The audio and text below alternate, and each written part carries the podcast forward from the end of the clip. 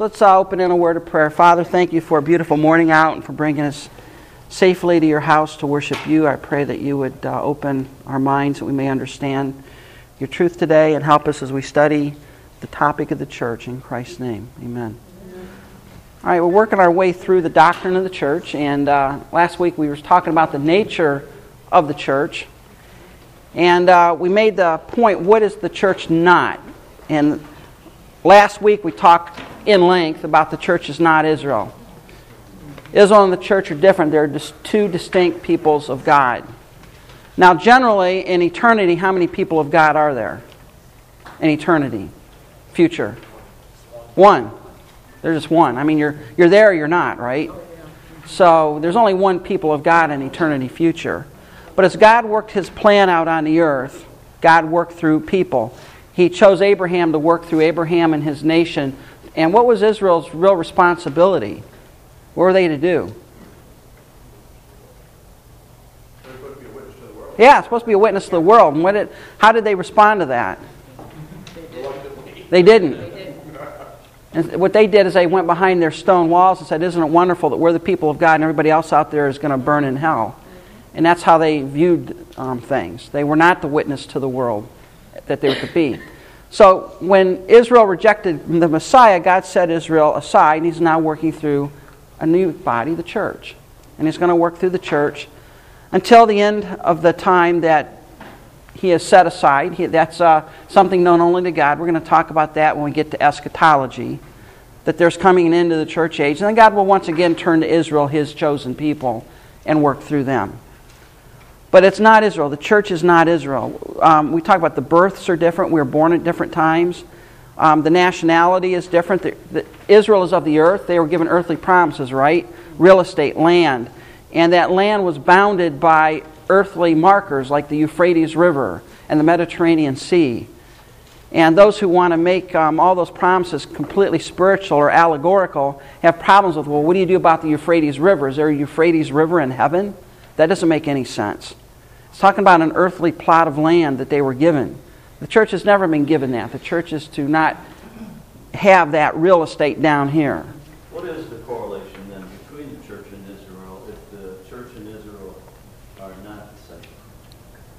The correlation is that they're just two distinct peoples of God. They're two groups.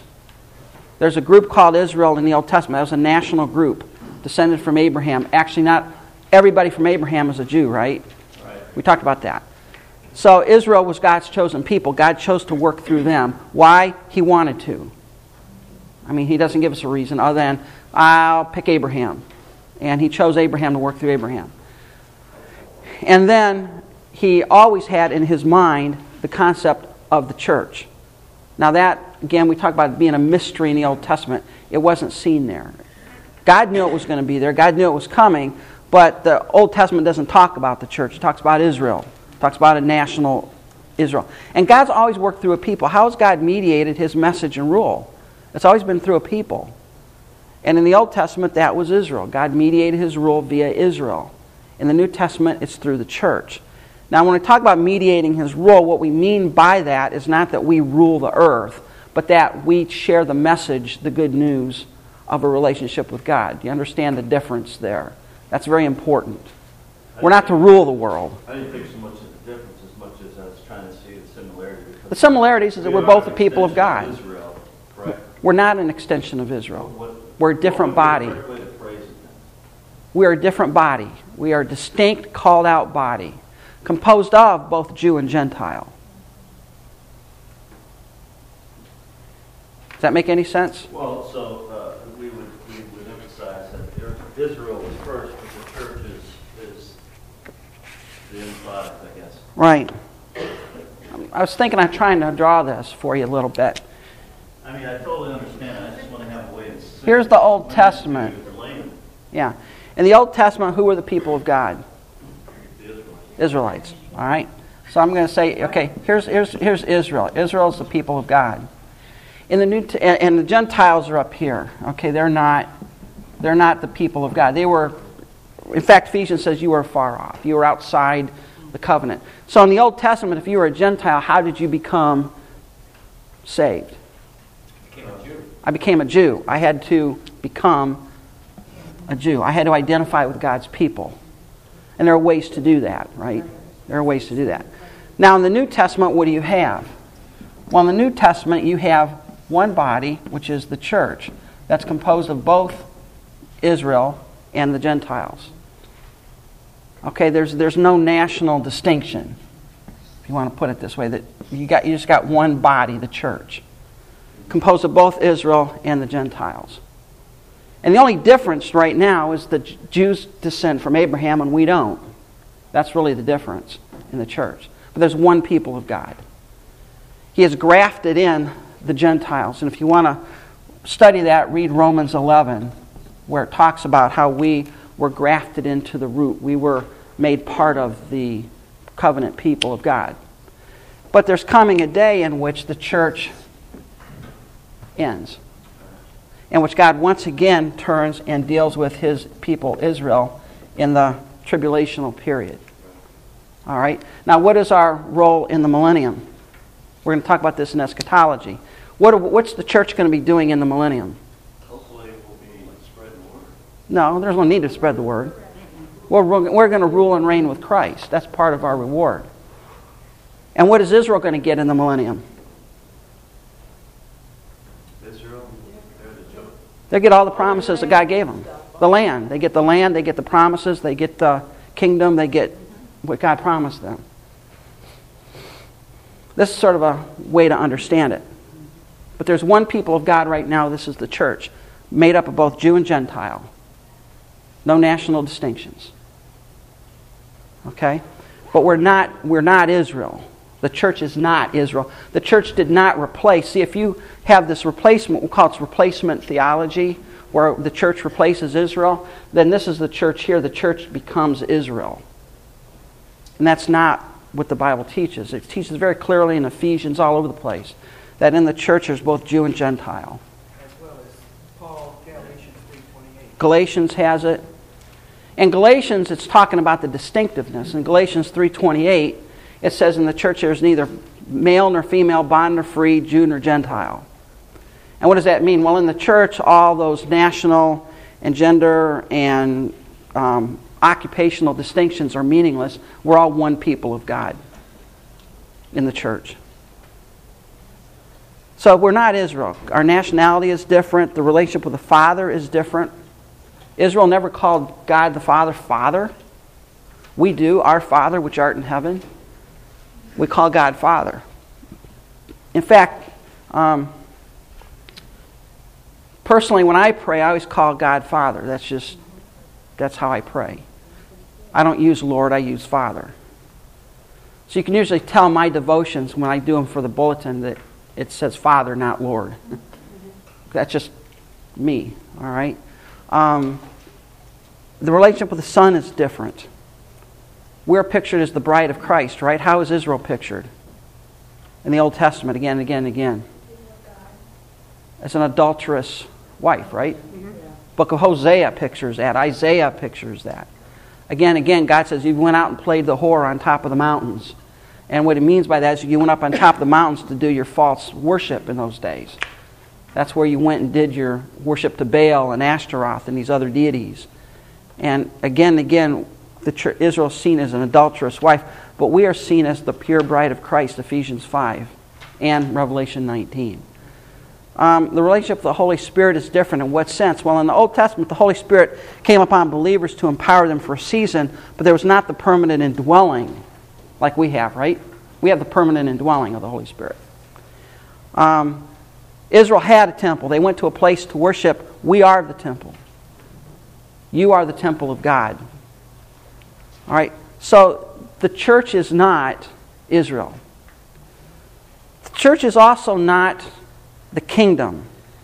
What do we mean by kingdom? Well, when we're talking about the kingdom of God, it's a sphere of God's influence, but usually what that refers to mainly in the Jewish mindset would be the millennial kingdom, the time when God rules and reigns. Psalm chapter 2, where the Messiah reigns from Jerusalem, and Israel is exalted above all nations. We are not the kingdom.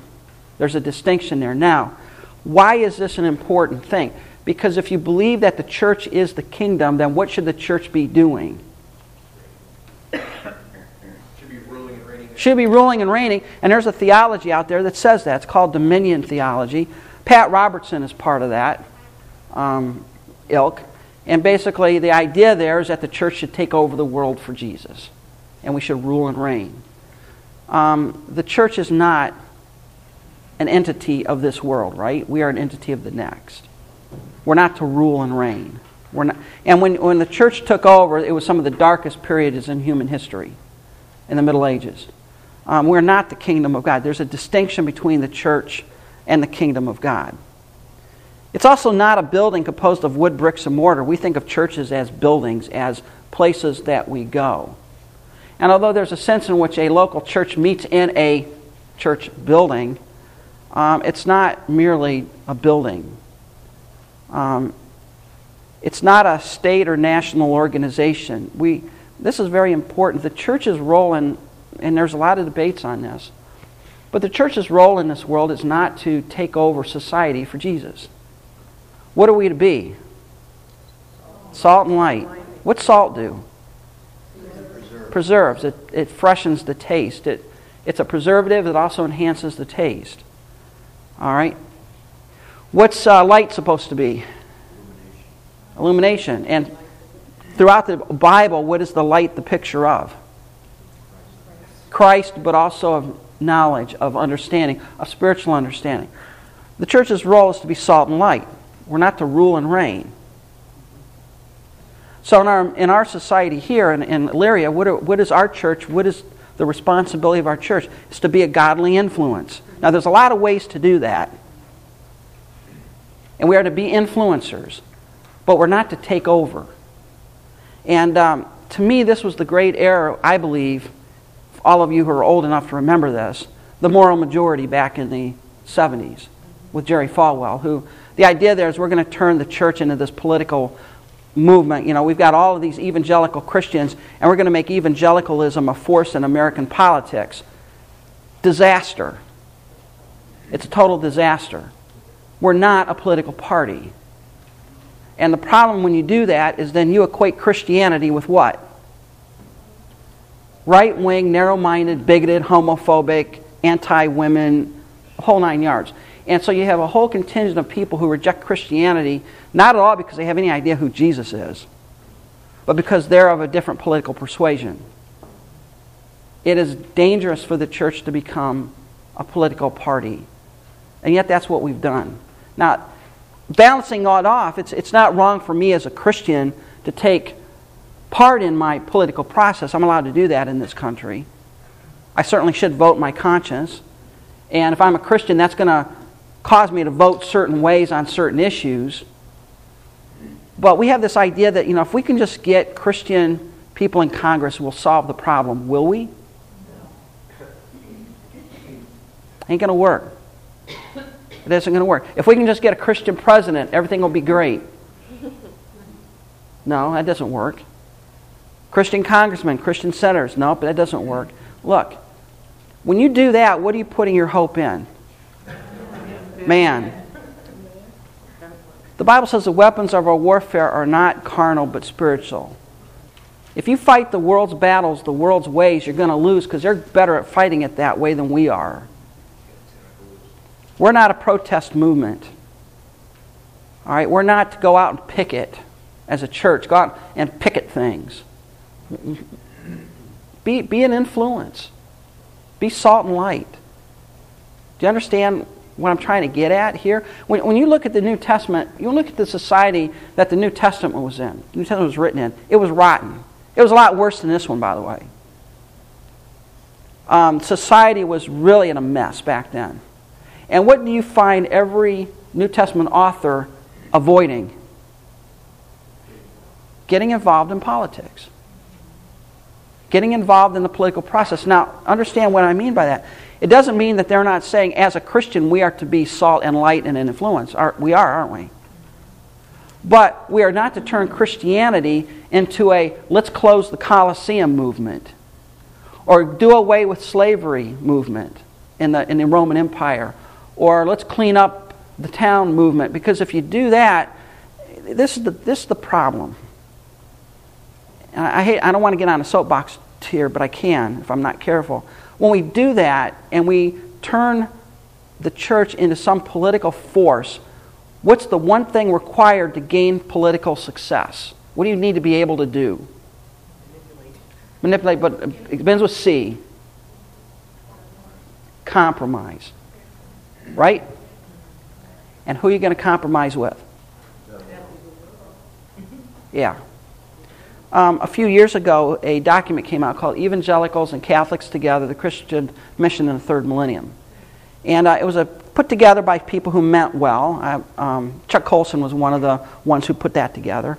And the idea there says, look, you know, we have all these social ills. We got abortion, we got pregnancy, we got drug and alcohol addiction, all that. As a Christian community, we need to come together and work together to solve our social problems. So what happened is, Chuck Colson got together with Catholicism and I think Eastern Orthodox, all kinds of groups, and said, look, you know, let's quit squabbling over our doctrinal differences. We need to get together because we got to solve the abortion issue in our community. Now, if you're going to get together at that level, what are you not going to tell them? Don't tell them that. Good night. That's going to ruin the coalition. And don't try to evangelize the people because, you know, Catholicism wants to evangelize them another way and this other group wants to evangelize them. You're compromising the truth. You're compromising the truth on the altar of we got to fix our society. Do you understand what I'm trying? And it's not a fix of society, it's a fix of the heart. That's right. So what should we as a Christian church do? Well, if we see a problem with teenage pregnancy, let's support Cornerstone Among Women. Let's go out and do that. If we see a problem, and I think our church has done a wonderful job in this. If we see a problem with, for example, hunger in our community, well, as a church, let's help feed the people. All right, we don't need to go and get 50 other churches all over the theological map to form a coalition. If you see a problem, go for it. Go do it. All right, because once you start bringing in everybody else, you're going to have to start compromising things. And what happens after a while is you're no longer able to share the gospel, what's going to really solve the problem, because you don't want to upset the coalition. You got to be careful with that. Am I making any sense here? Does it? Yes. So you become unequally yoked by this document. Right. And specifically in this document, and it's been a few years back, but they came out with a new one. Specifically in the document, it says we need to repent of the sin of trying to steal each other's sheep. In other words, what Colson is basically saying is, look, as Christians, as evangelicals, we need to quit trying to evangelize the Catholics, because after all, they're in the same sheepfold. So we're not allowed to evangelize them. We're not allowed to. There's problems there. Oh, yeah, it is. But see, here's the pressure. The pressure is when you, and it's a good cause, right? How many people want abortion and pregnancy to go down? I do. I really want it to go. Well, you're with the Cornerstone Among Women. We really want to do that. But if you say, well, I'm going to do that by linking up with the Buddhists and the Hindus and everybody else. Yeah, and... but I'm not allowed to evangelize, I'm not allowed to share the gospel, I'm not allowed to witness to these gals. Are you really solving the problem in the long term? No, if you want to do that, well then go do it. You join yourself with Satan. Mm-hmm. And notice, I really believe this is strong, I believe this strongly. In Corinthians where it says, do not be unequally yoked, it's talking about evangelistic there. Evangelistically, can I be unequally yoked with groups that do not believe the gospel? No. Now, there's a lot of other doctrines that you need to just get over. All right, you need to not worry about. I'm talking about the gospel. I'm talking about the essential truth of the gospel. You can't compromise on that. If you do, you've lost it all. And what has happened a lot of times when a church becomes a political movement, you have to of necessity compromise. And once you start compromising, where do you stop? You don't. And what's going to happen is you're going to find yourself sliding and sliding and sliding and sliding. I don't know if you all remember the modernist liberal debates of the early 1900s. Probably none of you were alive then. But there's a big debate. And really what happened in this whole modernist fundamentalist controversy is a lot of churches says, look, you know, we're so busy worrying about the spiritual things, we need to help deal with society. So they started working on the societal issues. And what happened is as time went on, you can map this if you study it, as time went on what they did is they had to start jettisoning their doctrinal distinctives in order to succeed in the social message. And after a while, you have what you have today where you've got mainline denominational churches that don't have a doctrinal statement much. There's no need for one. I talk to people who come out of the, you know, some of the Methodist churches. There's no doctrinal statement there. I mean, they have one, but they don't really adhere to it. Be anything. It doesn't matter. Because it's more important that we love people than we tell them the truth. Both of those go hand in hand together. You need to love people, but you love them by telling them the truth. Yeah, you compromise.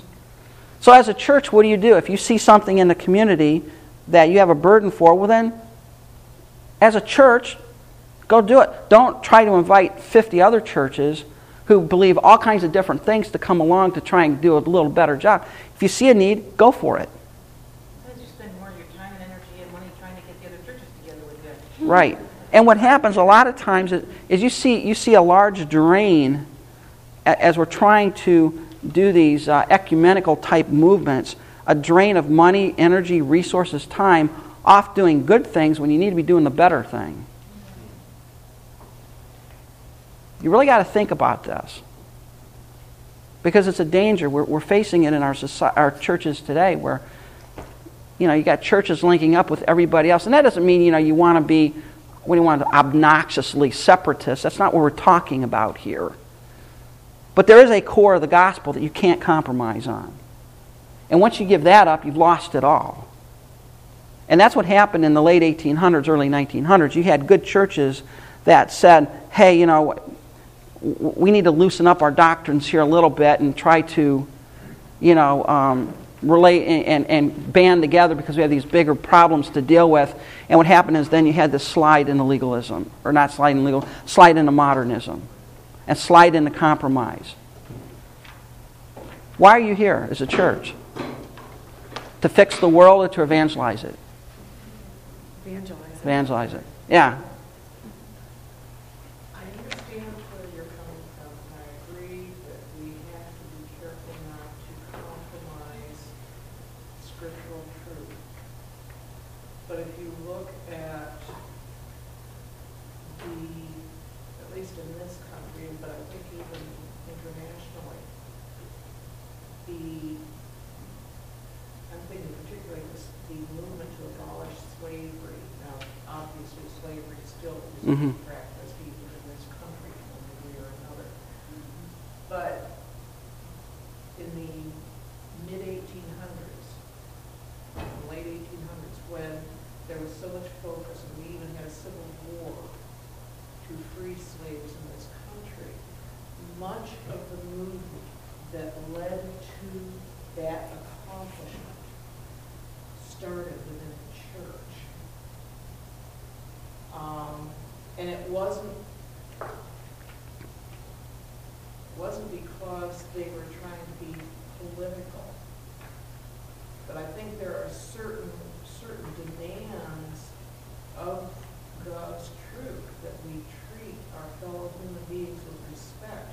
And if they are not being treated thusly, we have a responsibility, at least for ourselves and then within the church community, to do so. And I would say as long as you don't compromise the gospel message, there's nothing wrong with that. That's the revolutionary. I mean, this was an issue during the Revolutionary War, and John Adams actually had, when he went back to Congress after serving as president, he actually pushed for freedom for the slaves, and it was his association with Abraham Lincoln that Lincoln really based his approach to emancipation. Right. If you look at what's that movie on Wilberforce? What's that movie? Amazing Grace. Amazing Grace on Wilberforce? Yeah. Yeah. I mean, what you see happen in England with William Wilberforce, I think it's William Wilberforce, is he was behind the anti-slave movement in Britain. But a lot of that came from the preaching of the pulpits. Mm-hmm. And all I'm saying, what I'm trying to get at here is I'm not trying to say we should not preach against the sins. Or in the case of slavery, for example, that was wrong for the church to get involved in the anti-slavery movement. I'm not saying that, any more than it's wrong for us to get involved in the anti-abortion movement by, for example, supporting Cornerstone Among Women, or we give women alternatives. All right, that's positive. That's what we should be doing as a church. What I'm trying to get at, and the warning I'm giving, is when you say, I'm going to compromise my biblical truths in order to further a social agenda. You don't see Wilberforce doing that. He never said, well, you know, if I just give up this whole concept of salvation by grace alone, I could increase my movement and get slavery out earlier. He never did that. He never compromised his biblical stand. That's what I'm trying to say we shouldn't do. I would never ask us to say, so you just get rid of Harvard to join up with the Jehovah's Witness and start to say that Jesus is the Son of God and Savior just to solve poverty.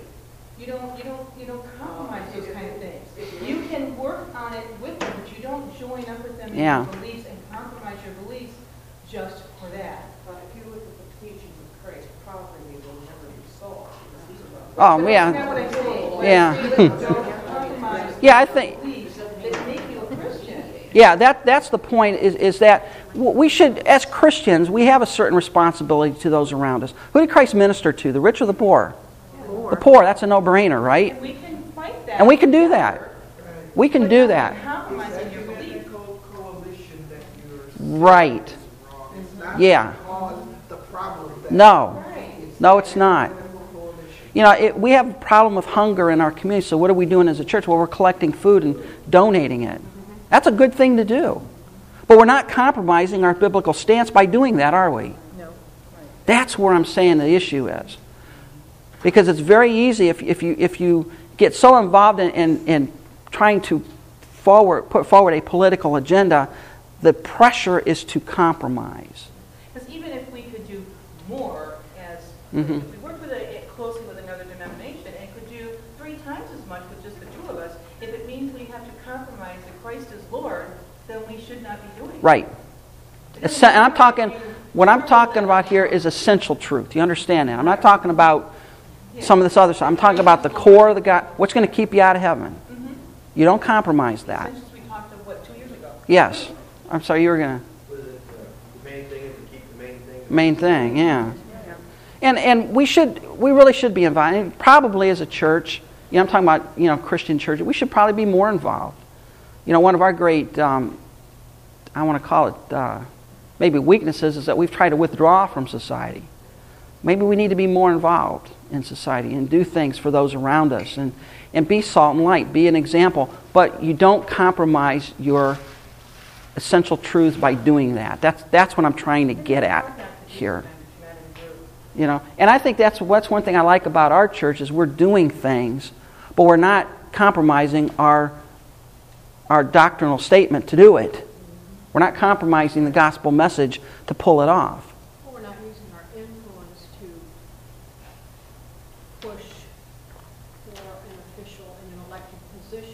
Right. And to Ruth Ann's point there, it's very important. When you look at our society today, you know, there's these whack jobs out to say Christianity is the big bane of human history. If we got rid of that, we'd all be much better. Whenever you see Christianity in a culture, you see a good culture. And that's the problem with some people. They get so myopic, they just see what's around them. You go somewhere else in the world where there's a non-Christian culture that's been there for a while and compare it to here, and you'll be glad you were here. Go to India, a non-Christian culture where you walk across people dying on the street and it doesn't matter to you because they deserve death anyways because they did something bad in a previous life.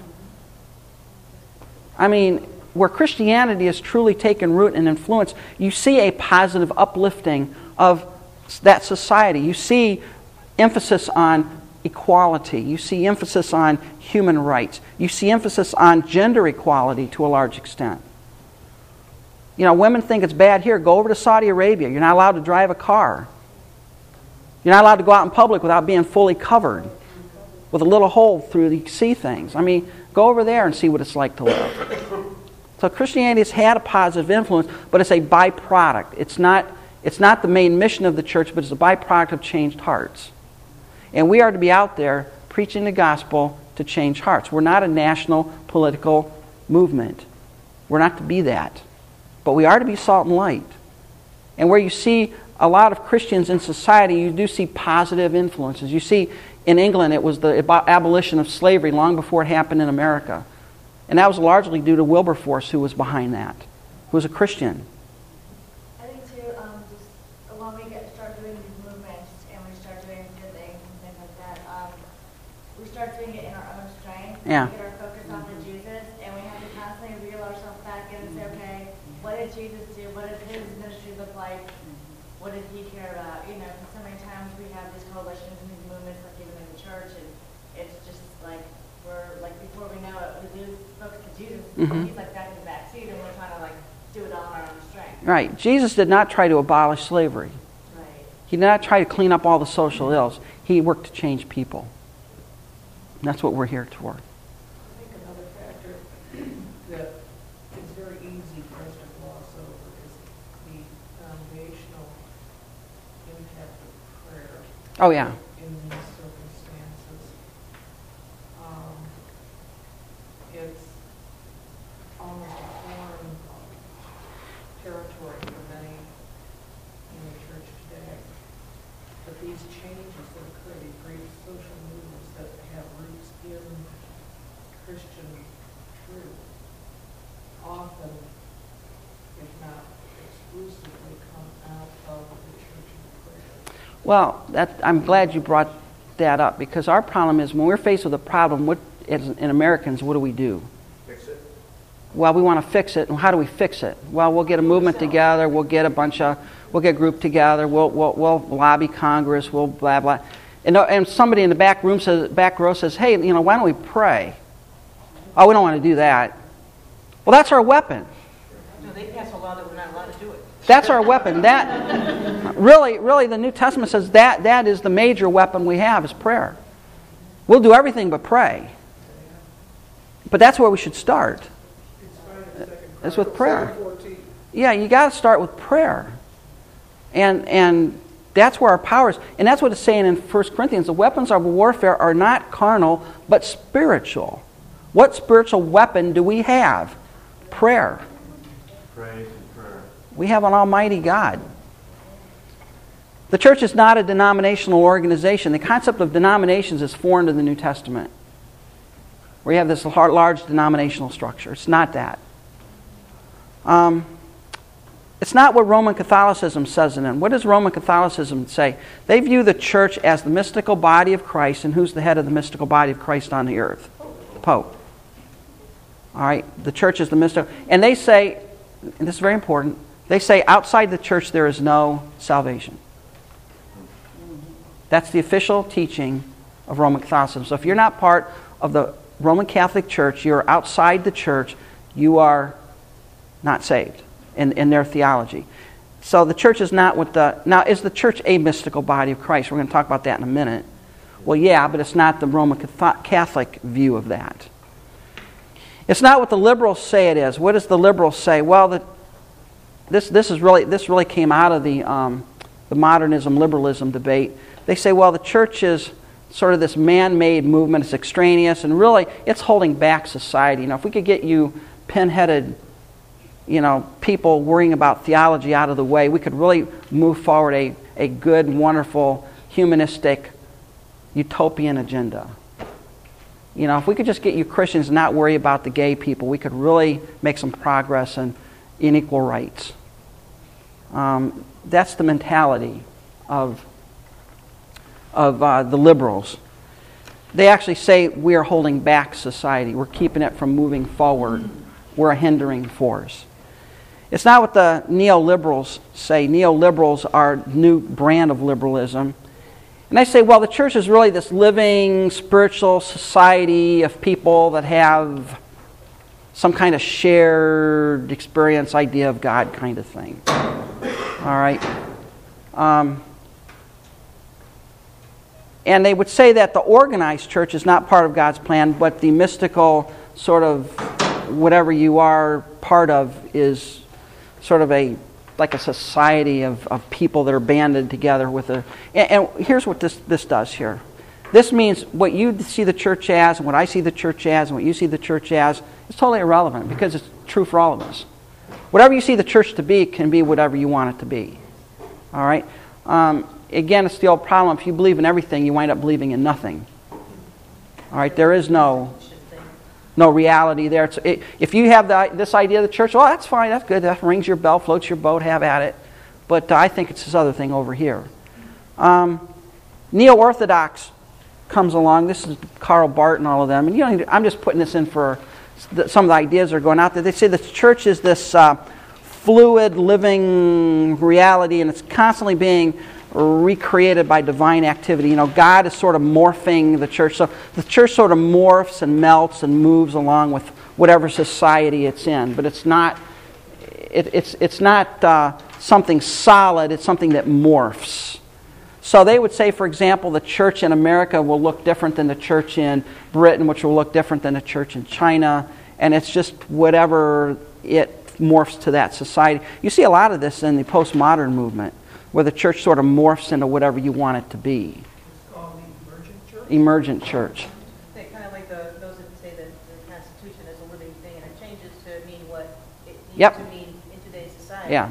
It doesn't mean what it meant back then. So, for example, the Neo-Orthodox view would say, we got to get rid of the strictness of this book. We need to see the church as something that sort of morphs and moves and redefines itself and shapes itself with the society that it's in.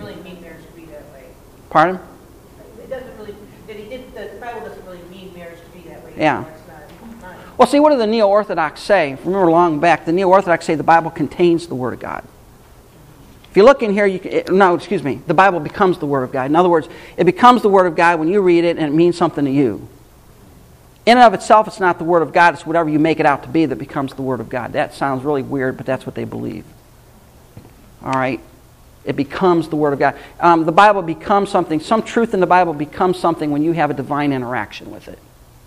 It's basically. But other than that, it's just in the page. And what that means is that you can read a passage and you can get some view of that, and that's positive, that's good. I can read the same passage, get a different view of that, get a different thing altogether, but that's okay too. Because the Bible is whatever it becomes. It's living, it's moving, it's fluid, there's no solidity to it. Back to the liberal mindset about the church being kind of in the way anymore, and if we were just out of the way, blah, blah, blah. That's where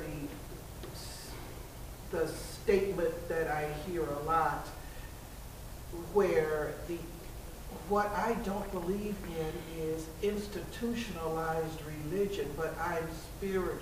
Right. And see, that kind of thing is sort of like the Neo-Orthodox a little bit. You know, and these are all kind of flavors of this stuff, right?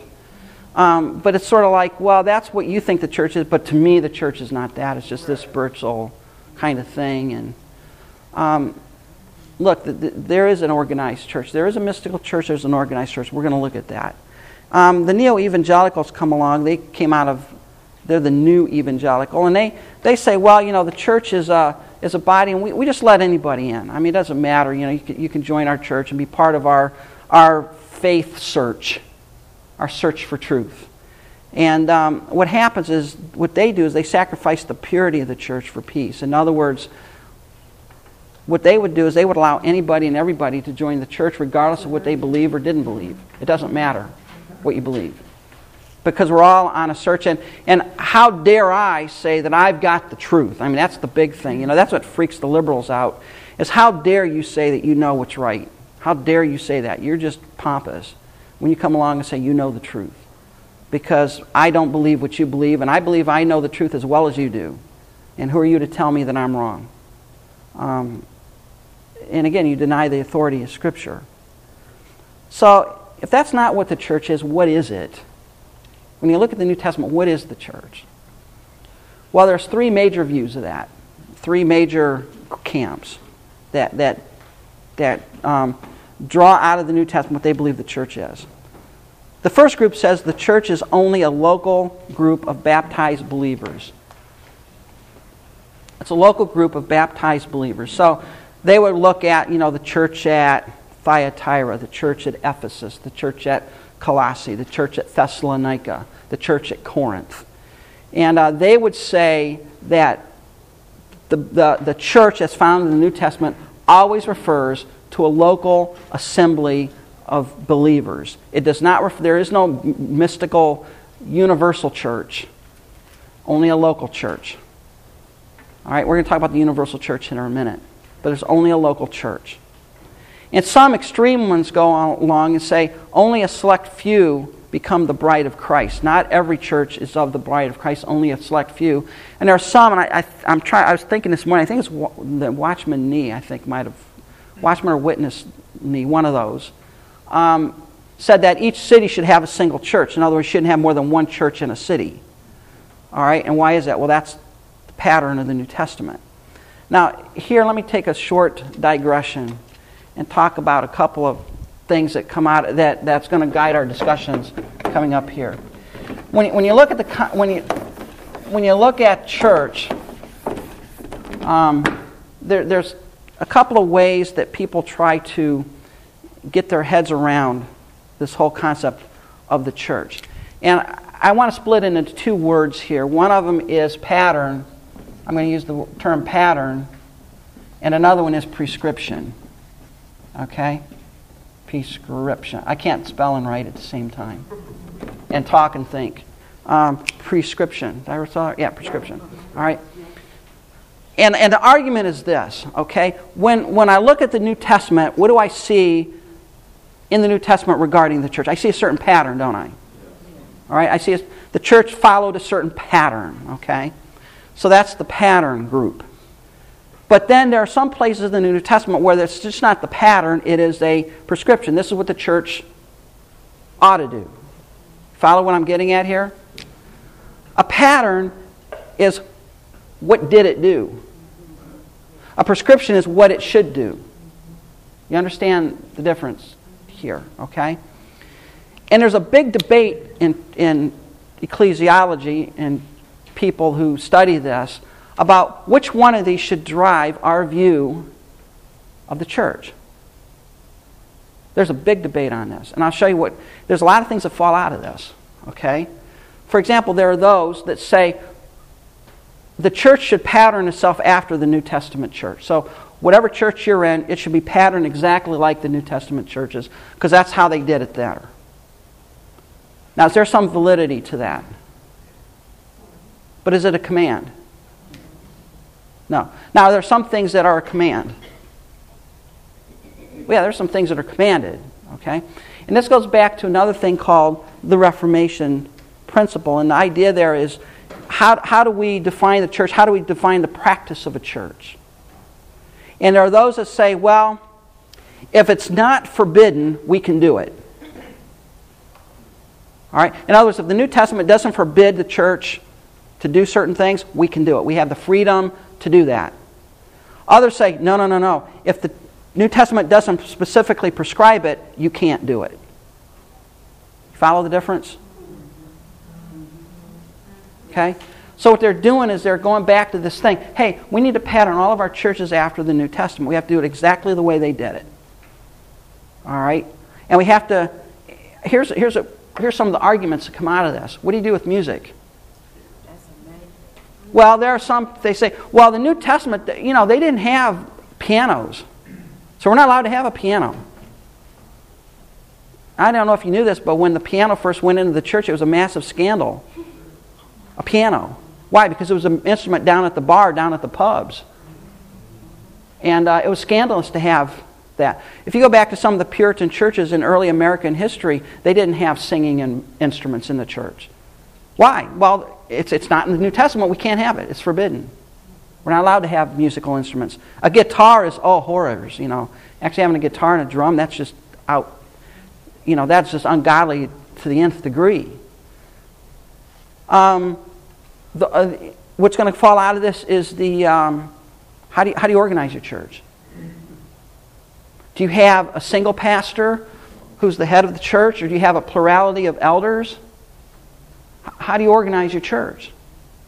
Well, the New Testament pattern is what?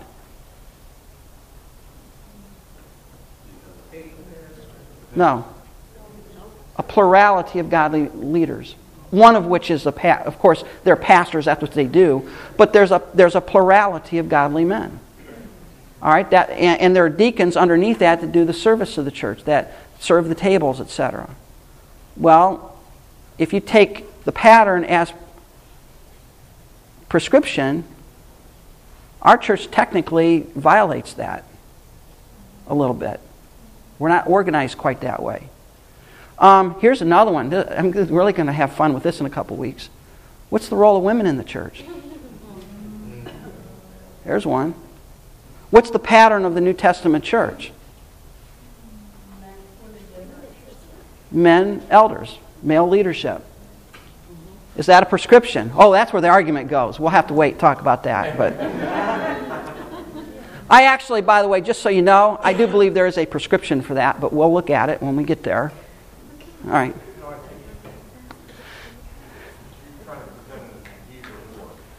And there's some... There's a spectrum. When you look around our county, we have churches and maybe what some of you agree with the thing. All different, not joined together. Mm-hmm. You know, we're not a church.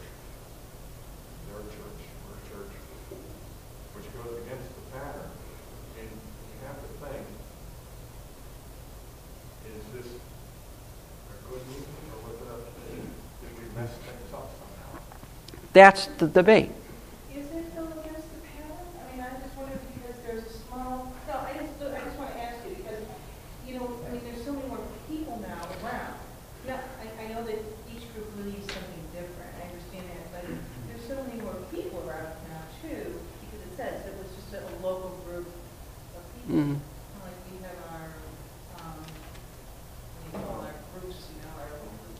Denominations or associations. I mean, would you say that really they're under the pattern that all of Illyria should be one church and meeting? There are some people that say that. Is that would that be the pattern? I'm just asking. I don't know. Is that all what you mean? The pattern right. Of the early church was you held out the same leadership. Yeah. Right. So are you saying that all of Illyria then should be under one? All I'm saying is the pattern of the early church was that way. That's the pattern. And see, that's where the debate comes. I'm telling you, there's a lot of friction and debate over this thing. You know, this is probably one of the most debated theological topics we could hit. What is the church? You could say that, well, Catholicism isn't something you really believe in at all. Well, I'm not even talking about different beliefs. I'm just saying a group of people. Yeah. Yeah. There are some that would say that we're violating the biblical pattern, we all should get together. I'm just saying that's what's out there. I'm not saying I agree with it or not. I'm just saying that's what's out there. There are people that believe that the church is this local body of believers, and then there's a spectrum of that. There are some that say, well, it's just a local assembly. Others say, no, that local assembly should be the only local assembly in a city or a particular village or whatever. I'm just saying what's going out there. I'm not. And see, they're debating. What they're doing is they're debating. So, well, this is the way the New Testament church did it, and you know, I think you're going to understand. I don't buy into that totally.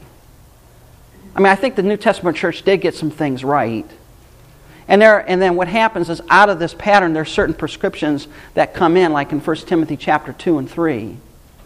But I'm not going to say, well, just because the early church did it that way, we got to do it that way. And we're not allowed to do it any other way. I don't buy into that. I'm saying there are some that do. All right, there are some that are very I want to call it very dogmatic about this. I remember when I was younger, I went to Oberlin Calvary Baptist Church. There was a family that split off, and they had church in their home. because they believed the New Testament pattern was you had churches in homes, not in buildings. So they wanted to get out of the building. They felt they were making God happier by having their church in their home than having it in a church building. And they believed in the house church, a house church. I find it interesting in the reading I've done of C.S. Lewis's perspective, both things he has said and things that have been written about him since his death. He was Anglican. His views were very closely aligned to the Orthodox branch of the church, but his conversion was extremely influenced by J.R.R. Tolkien, a Catholic. Mm-hmm. And in one of his essays, he speaks of the divisions in the church, and he said, coming in from years outside the church, his perspective was that for those who are not in the church is this huge unity in spite of its denominations and its different branches. The non-believer has a sense of a unified whole. Mm-hmm. So, some of this that we're discussing here is really very controlled by our perception from within the body. Right. As opposed to what the exterior. Yeah, because the exterior piece, well, what's different? I see 15 Christian churches, pick one. They don't care about your doctrinal statement. To them, it's just the church, But I'm just saying that there are some out there that really, they emphasize this local church kind of concept. So their idea, they're usually fiercely independent. What do we mean by that? Well, they're not going to have anybody tell them what to do. No denominational affiliation. They're going to go off, do their own thing. And, they might meet with another church, for something. But by and large, they're fiercely independent groups. Very isolated among themselves.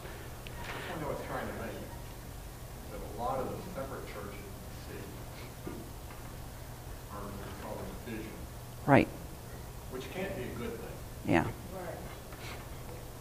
Right. That's the problem with not having some compromise. Mm-hmm. And a lot of times the division is over non-essentials. Mm-hmm. But it too can be viewed as a cop-out, but I think that's what's the beauty about a non-denominational church. Mm-hmm. Probably in this room, we all had a lot of different. We were all raised in different churches. Yeah. But it's, it's all, what's important is it's based on the Bible. Right. Rather than a set of roles. There's just a lot of debates on this. You're right. I'm sorry. If you look at Jesus and the way he describes the church, he describes it as the bride of Christ, pure, spotless, and blameless. So, we all might have different churches and denominations or non-denominations, but just because you go to one doesn't mean that you're necessarily part of the Church of Christ. Yeah, and we're going to get to that in the third position. But yeah, you're right. There's a second position on this, and they're the opposite of the first. They say, well, no, all the church is this invisible body of Christ. That's what it is. It's an invisible body made up of believers, of true believers. And you don't really need to go to a local church. I mean, you can be part of the church and not go to church. An extreme form of this would say, look, if you're a Christian and you know the Lord and you love the Lord, you don't have to go to a local church. You don't have to attend church because you're part of the universal church of Christ. So they downplay the local church. They downplay the necessity of the local church. They downplay the need to be in a local church. They would say it's really not important if you are there or not. And in fact, I knew one guy that says, okay, where are we going to go to church today? He had a choice of 10 different churches that he would just see what was playing at each church and go there. Because he was sort of I'm part of the universal body of Christ, and there's, I don't belong to a local group. I could just go anywhere I want to go. That's, to me, that's extreme.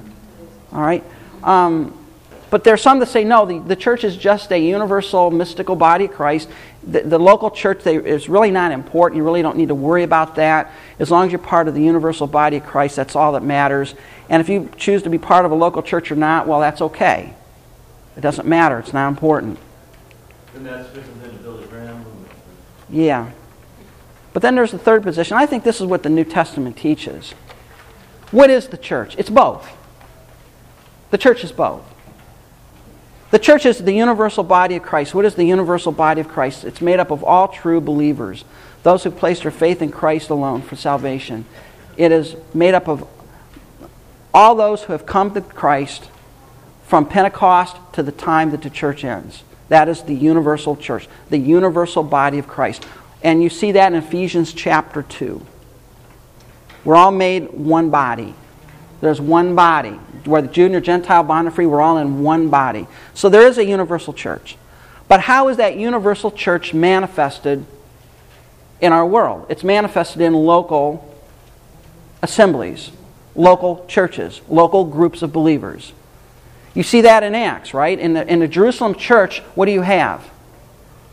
You have a group, right? Now, is there this universal body of Christ of which they're a part? Well, sure, but how is that church manifested in Jerusalem? There's a Jerusalem church. And what did they have? They had organization. They had structure. And I would argue they knew who was part of it and who wasn't. Now, I'm going to put a plug in here for church membership. You need to be a member of a church. You really do. That's part of being a New Testament believer.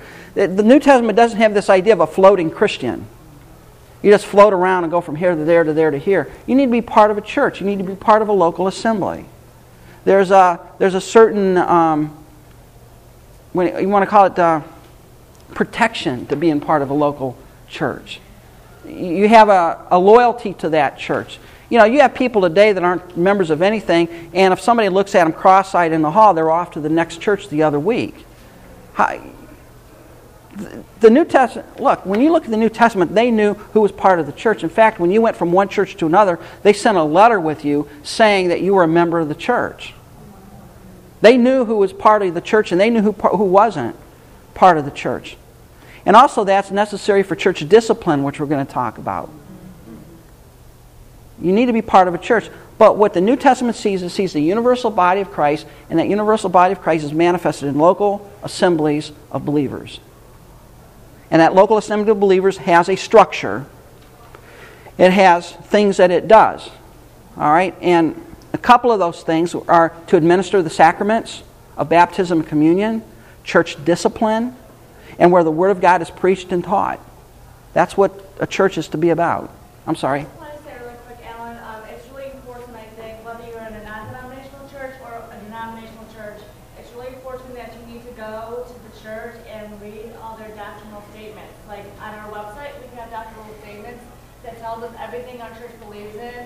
All of our laws and the hierarchy of our church. You'll find that in Baptist, Nazarene, any denominational line. And I think too many times people are like, oh, I want to go to non-denominational because I just want to believe in Jesus. But they don't realize that there's a structure, and that's really, really, really important. Mm-hmm. I know, like, even when I went to seminary, I went to each website and I said, what is this seminary I believe in? What do they, doctrinally? And then I had to figure out where I doctrinally fell, And I think people don't really pay attention to their doctrine enough. No.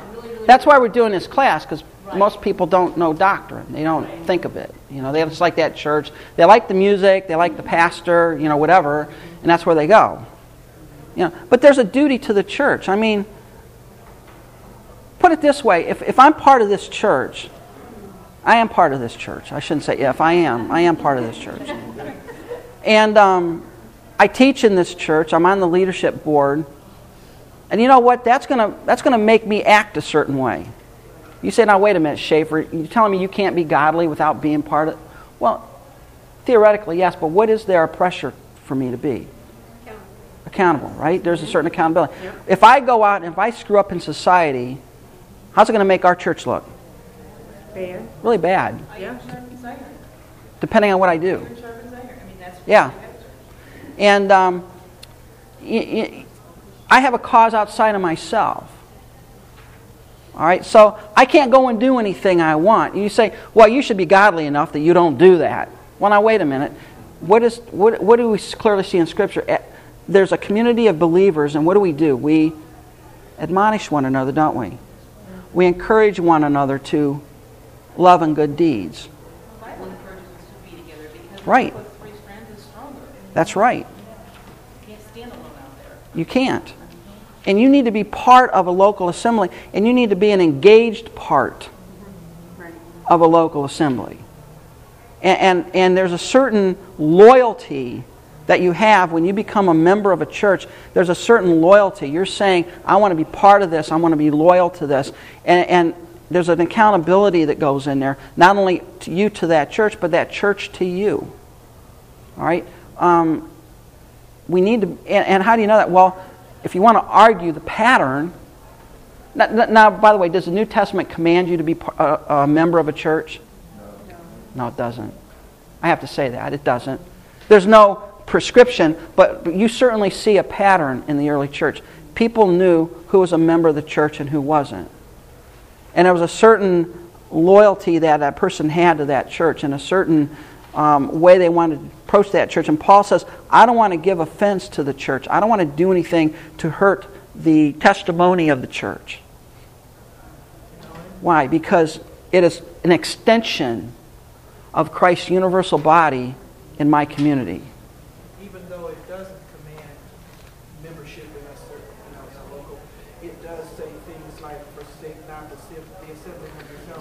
Right.